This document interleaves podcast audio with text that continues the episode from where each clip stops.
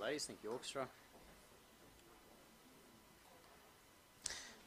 Let's take our Bibles this evening, and we're going to turn to John chapter 10 this evening. John chapter 10.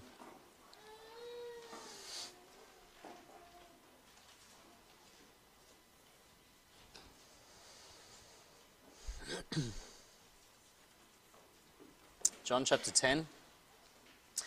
And we're going to start reading this evening from verse 22. John chapter 10, verse 22. It says, And it was at Jerusalem the feast of the dedication, and it was winter.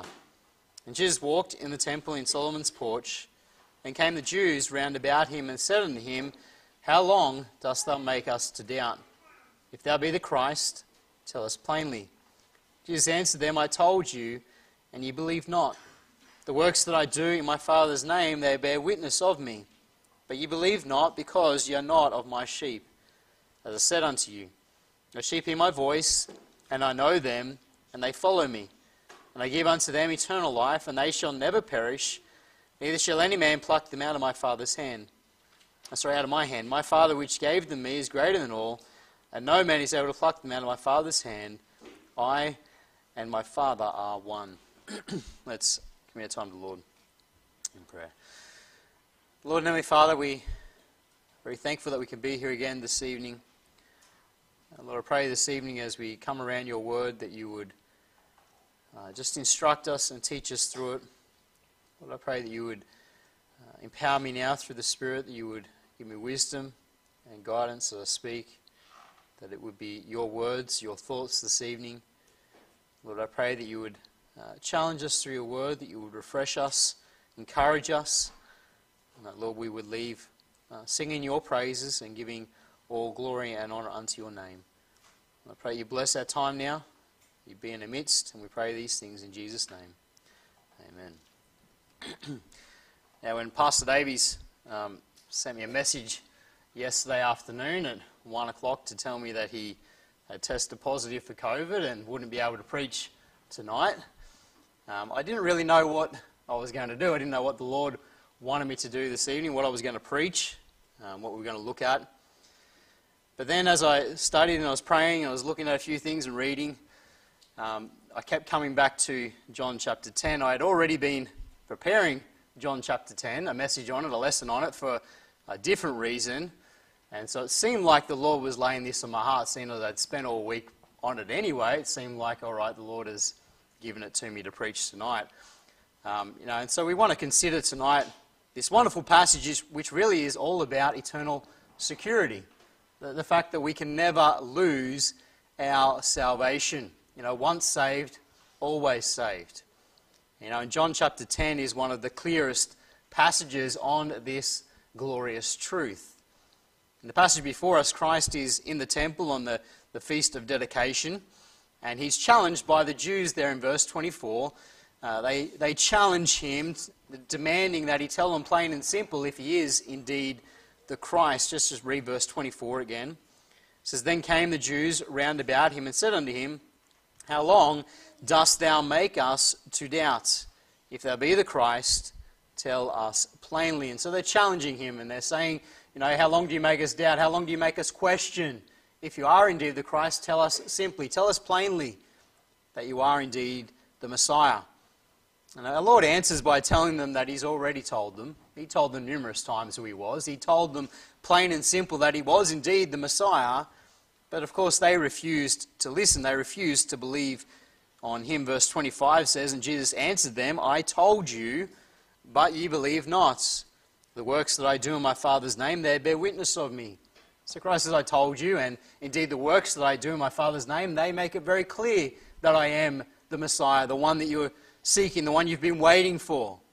But they refused to listen, they refused to believe. And then in verse 26 and 27, he tells them that the reason they refuse to believe, indeed they won't believe, is because they are not of his sheep. In verse 26 it says, But you believe not, because ye are not of my sheep, as I said unto you. My sheep hear my voice, and I know them, and they follow me. And so Christ makes it clear to them. He says, The reason why you won't listen, The reason why you won't believe my words and believe that the miracles and everything I'm doing is because you are not of my sheep. See, if they were his sheep, they would have listened, they would have followed him. And it's from here that Christ now proceeds to give us this wonderful uh, discourse concerning the security of his true sheep, those who are part of his flock, if you like, his fold. Know, those who hear the gospel message and respond in faith, those who are saved, are the Lord's true sheep. And so Christ here makes it very plain that as his sheep, you and I can be sure of our eternal security. That once we are his sheep, once we are saved, nothing can ever change that truth. And so Christ gives us here in this passage four reasons that we can be sure, four reasons we can be certain of our eternal security. And the first of these is that we have been given eternal life. We have eternal life. Verse 28 says, And I give unto them eternal life, and they shall never perish, neither shall any man pluck them out of my hand. He starts out by saying, I give unto them eternal life. So Christ very clearly states that his true sheep, those who have accepted him by faith, believed in him, he says that he has given unto us eternal life. Now, the verb give here is in the present tense in the Greek. And so it's the idea that we already have been given eternal life now. Okay, it's a present reality. If we are saved, we have eternal life. Christ is not saying he will give it to us sometime in the future, but rather he is saying he has already given it unto us. It's a present truth, it's a present reality. In John chapter 3, verse 36, reiterates this point that eternal life is ours from the moment that we believe. Just go back there, John 3.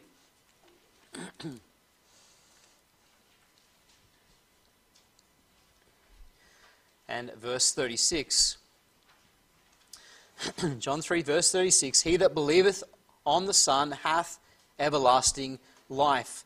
And he that believeth not the Son shall not see life, but the wrath of God abideth on him. We see the, similar idea. Okay, Christ here says, He that believeth on the Son hath everlasting life. Again, the passage doesn't say, He that believeth on the Son shall in the future have everlasting life. Rather, it says, He hath. Present tense. We have it now. It is ours by faith. We trust in Him and we receive the gift of eternal life. In John chapter 17 tells us that eternal life is manifested in us now by the fact that we can have a relationship with God. So go, go over there, John chapter 17. This is how we experience, if you like, eternal life right now here on earth. John 17, verse 1 says, These words spake Jesus, and lifted up his eyes to heaven, and said, Father, the hour is come, glorify thy Son that thy Son also may glorify thee, as thou hast given him power over all flesh, that he should give eternal life to as many as thou hast given him. And this is life eternal, that they may know thee, the only true God, and Jesus Christ, whom thou hast sent. Says in verse 3, And this is life eternal, that they may know thee. Defines for us how we experience eternal life now. Eternal life is us knowing God, it's having a relationship with God. You see, before salvation, we were spiritually dead. We were dead, unable to have fellowship with God, unable to please Him, unable to have a relationship with Him. Once we get saved, we are given the gift of eternal life, and now we are brought into a relationship with God once more. We are quickened, we are made alive spiritually. And so, eternal life is to know God. It's a present experience for us as believers. We are given the gift of eternal life. And, and that's a wonderful truth in and of itself, isn't it? Eternal life is a gift from God. It's something God has given to us. We did nothing to obtain it, nothing to receive it except for belief. You know, we believed by faith. God has done it all. God has given it to us. It's a gift. And because it's given unto us, we can do nothing to lose it. Okay, we didn't do anything to earn it, and therefore we could do nothing to lose this gift from God. Now, Ephesians 2, we know these verses, but let's turn there. Ephesians 2 and verse 8 stresses this wonderful truth that salvation is a gift from God. Eternal life is a gift. In verse 8 there in Ephesians 2 it says, For by grace are ye saved through faith, and that not of yourselves, it is the gift of God. It's a gift.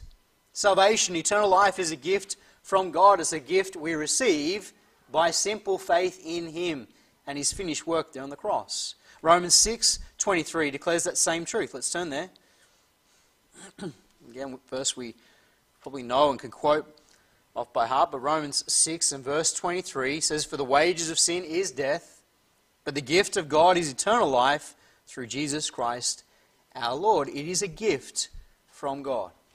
And so the point is that eternal life is a gift given unto us. We have already received this gift, and we are enjoying the benefits of that gift even now here on earth. And that will never change. It's a gift given unto us. We have received it. We are enjoying it, and it won't be taken away. You see, God's not an Indian giver, is He? He doesn't give us something and then decide, no, no, I'm taking it away now. God's not like that. God has given it to us. It is ours by faith, and He'll never take it away from us. And so at salvation, we are given eternal life. That's the first surety of our eternal security. The second one is that we have His promise we have his promise. Go back there to John chapter 10 and verse 28. It says, And I give unto them eternal life, and they shall never perish.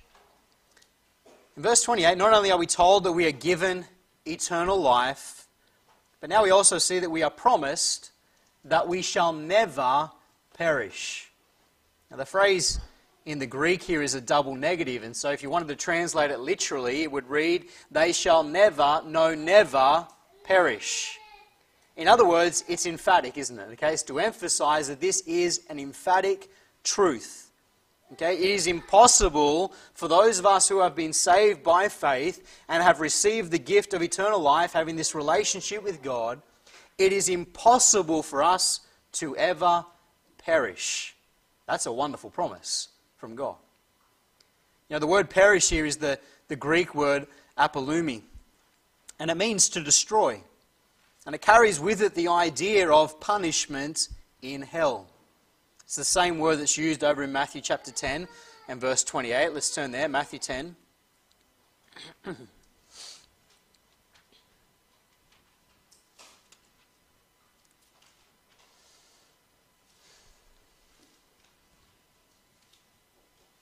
Matthew 10, verse 28 says, And fear not them which kill the body, but are not able to kill the soul, but rather fear him which is able to destroy both soul and body in hell. The word translated destroy there is that word perish. Okay, it's that same word. And so here it's used in connection with hell, isn't it? Punishment in hell for all eternity. It's the same word also used in John chapter 3, which we know well, but John 3, verse 15 and 16.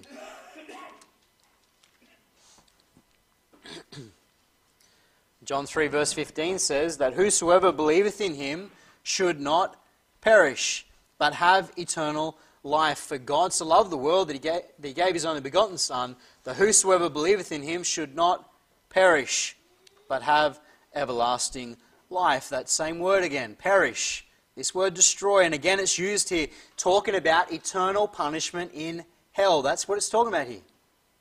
And so the promise in John 10, verse 28, the promise to us here, is that those of us who are his sheep will never experience the punishment of hell. That's the promise. We will never experience the punishment of hell. We will never be separated from him. Because that is uh, the punishment of hell, isn't it? That's what the punishment is. It's eternal separation from God. You know, as much as it's in a place of pain and suffering, the real punishment is you're separated from God for all eternity. That's the punishment of hell. But you see, as believers, when we place our faith and trust in Him, we are given the gift of eternal life, so we have this relationship with God, and we will never be separated from Him. That's a glorious truth.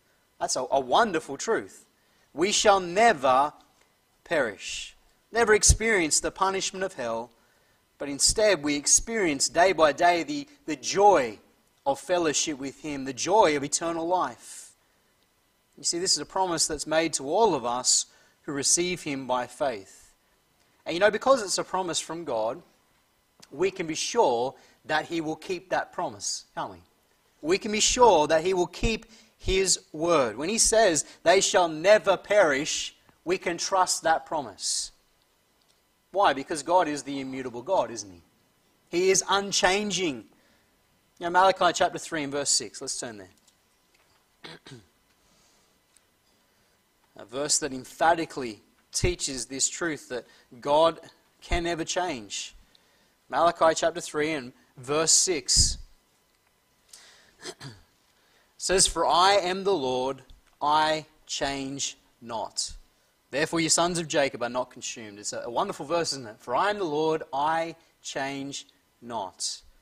And therefore, what God has promised to us, God must do.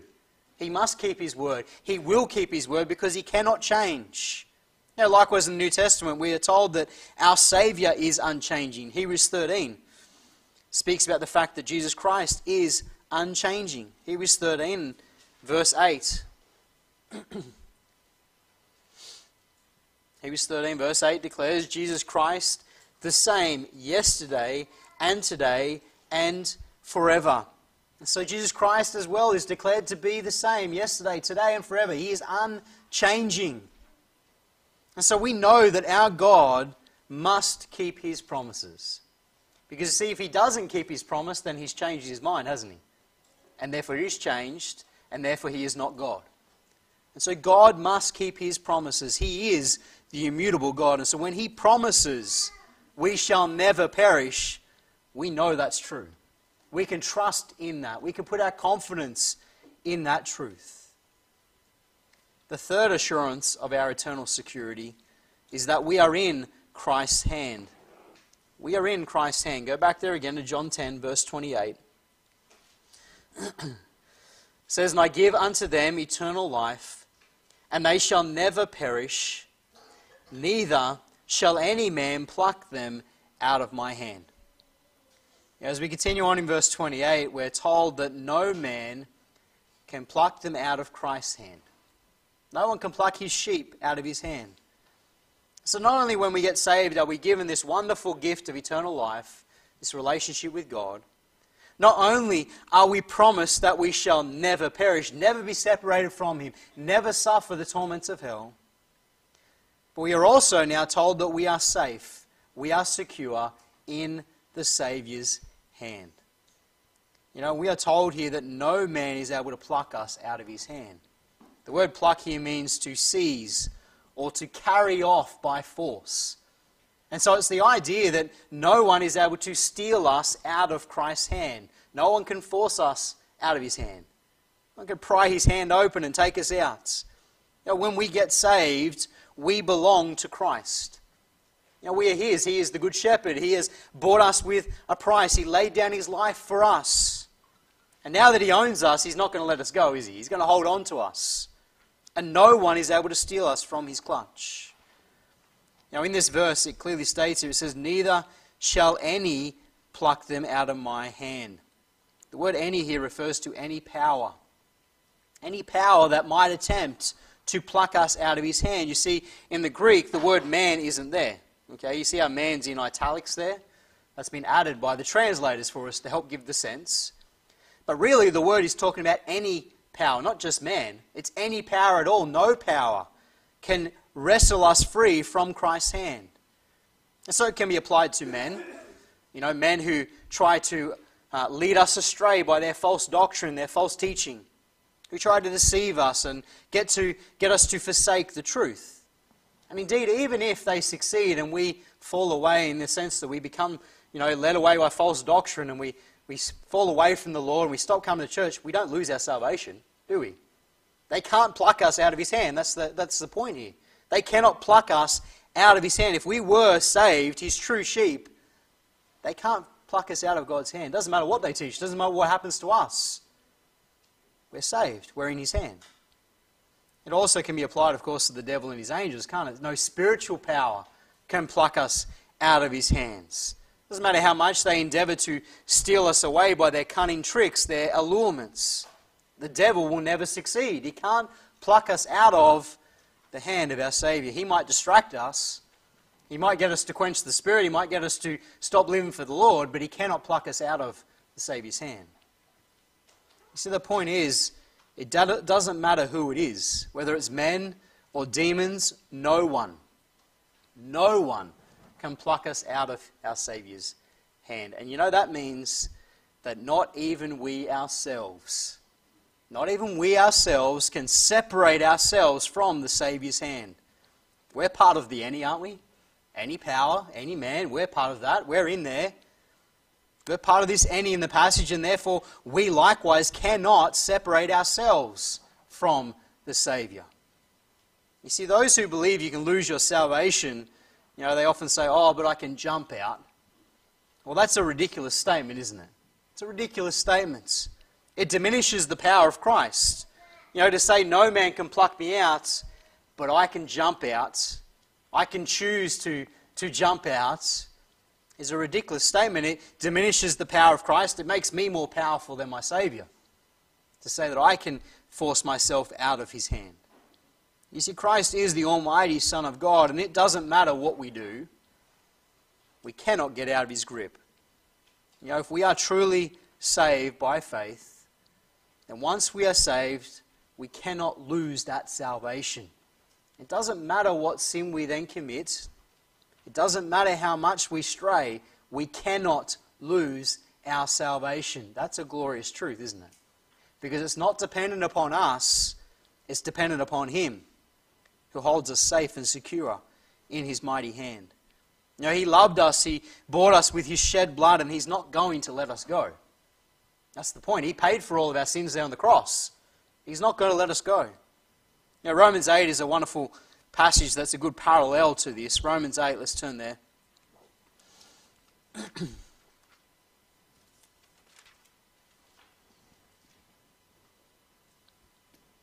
Romans 8, verse 38. says, For I am persuaded that neither death, nor life, nor angels, nor principalities, nor powers, nor things present, nor things to come, nor height, nor depth, nor any other creature shall be able to separate us from the love of God which is in Christ Jesus our Lord. Now, here we're told by Paul, he says, death, life, angels, principalities, powers, etc. He goes on, he says, none of these things can separate us from the love of our Savior. Nothing can separate us from the love of God. We can praise God that we are kept by His power. We are safe and secure in the Saviour's hand. And you know, if that was not enough, we have the fourth reason that we can be sure of our eternal security, and that is that we are in the Father's hand. We are in the Father's hand. Look there again, John chapter 10 and verse 29.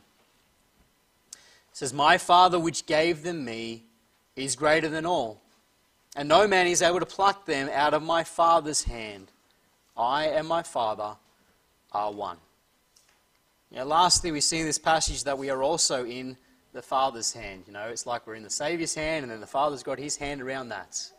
We are safe and secure. It's as if our salvation wasn't already secure enough with the knowledge that we've been given the gift of eternal life. We have the promise that we will never perish, and we're in the Saviour's hand, as if that wasn't enough, Christ now says, and you're also in the Father's hand. He begins verse 29 by saying, My Father, which gave them me, is greater than all. He says that God the Father, who gave the care of the sheep to the Son, is greater than all. In other words, He is more powerful than anyone or anything else. He is the omnipotent God. He's greater than every man. He's greater than any angel, demon, the devil. He is indeed greater than all. He is the Almighty, Supreme God. And then he goes on and he says, And no man is able to pluck them out of my Father's hand. My Father is greater than all, and no one can pluck them out of my Father's hand. Now, the wording is very similar to the previous verse, isn't it? Except now we're talking about the Father instead of the Son. It's basically the exact same wording. As I said before, it's almost as if Christ adds this to extinguish any doubt that may have remained. Just in case we had any doubt that, okay, maybe there's a little loophole here we can get out, he adds this final layer of security for us, doesn't he? Just so we can be absolutely sure that we cannot lose our salvation. You know, for if there was any doubt about the Son's ability to keep this, his sheep safe, there can be no doubt about the Father. There can be no doubt. The Father is, as we said, greater than all. No one is more powerful than our God, and no one can pluck us out of his hand. You know, the point is clear, isn't it? We are as safe and secure as Almighty God can make us. You know, Peter declares the, the same truth in 1 Peter chapter 1. Just turn there.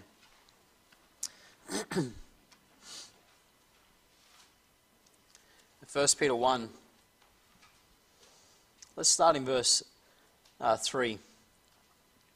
1 Peter 1, verse 3 says, Blessed be the God and Father of our Lord Jesus Christ, which according to his abundant mercy hath begotten us again unto a lively hope by the resurrection of Jesus Christ from the dead, to an inheritance incorruptible and undefiled that fadeth not away, reserved in heaven for you, who are kept by the power of God through faith unto salvation, ready to be revealed at the last time. Isn't that a wonderful thing? Who are kept by the power of God. We're kept by His power. Our salvation is not dependent upon us, it's not dependent upon our power, it's dependent upon Him. He is the Creator, the Almighty God, and therefore we have nothing to fear, do we? If He says that we're kept by His power, then what have we to fear? God's the Almighty God. He has the power to keep us.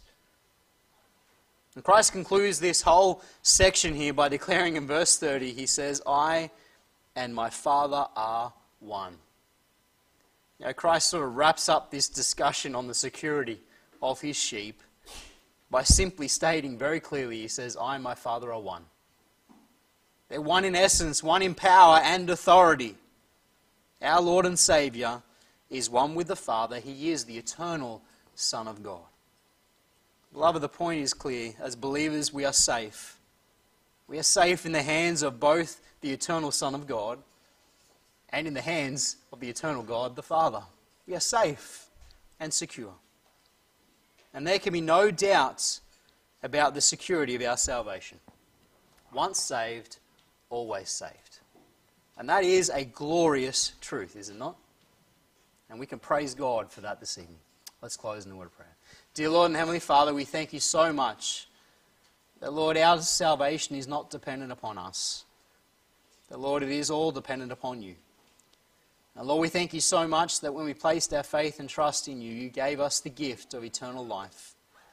You've given us this wonderful promise that we shall never perish and Lord, you've given us this promise that we are safe and secure in both the Saviour's hand and in your hand. And Lord, we have nothing to fear. Lord, may you help us not to take this for granted. It's no excuse to sin. Lord, as Titus says, the grace of God teaches us to deny ungodliness and worldly lusts. It teaches us to live righteously. Lord, may every day as we consider your wonderful grace to us, may we seek to honour you and live for you. And Lord, praise you uh, for, Lord, the eternal security that is ours through Christ. We thank you for this now this evening. Bless as we close, and we pray these things in Jesus' name.